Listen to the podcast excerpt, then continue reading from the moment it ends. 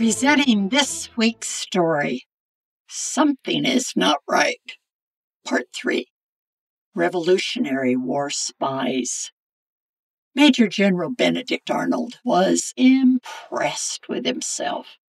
He was a promising American military general with excellent skills and strategy.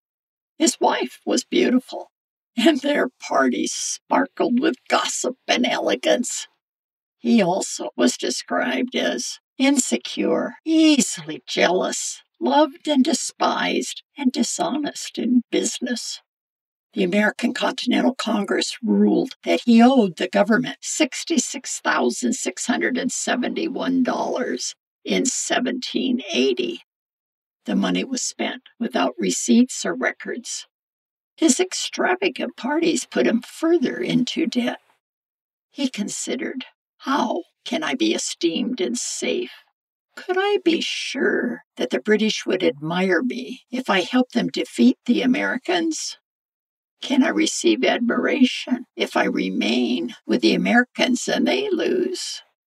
Benedict sent a question to British General Clinton Could I be of service to the British? General Clinton and his advisers discussed the surprising offer. Why would a high American military officer offer to spy for the British? What does he want? Can he be trusted? His information could be of huge value to us. We could obtain American plans, perhaps information about their spying operations, especially the spy ring we have been trying to catch. History revealed it to be the Culper spy ring. General Clinton sent spies to follow Benedict. Major John Andre, the British chief of intelligence, contacted Arnold. Andre knew Benedict's wife. She was from a family strongly loyal to the British. She began carrying messages in code to and from Arnold and Andre. The notes appeared to be about nothing significant, but between the visible lines of writing, the real message was written in invisible ink. The Culper spy ring had the advantage of much greater secrecy. Their code and ink were superior. Not all the members knew each other, and messages could be changed as they passed through the network. Each member had unique contacts and places to overhear or directly get needed intelligence. A British major intelligence officer stated Washington did not really outfight the British, he simply outspied us. As news came that the French government was sending ships and troops to help the Patriot Americans, the Culper spy ring noted much more British troop movement along the docks in New York.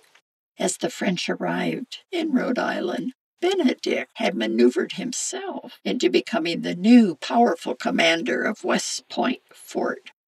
The position allowed him much influence on the flow of ships up the Hudson River. That included soldiers, supplies, and goods for trade. It was a door to the entire state. Benedict had an appalling and traitorous plan. Every step would take him closer to turning over West Point Fort with its soldiers and equipment to the British. While Benedict was still planning treason, Benjamin Tallmadge, the head of the Culper spy ring, knew from messages and his scouting that something was not right. Very soon we shall follow Benedict's treachery. This is Barbara Steiner with you at www.thisweekstory.com.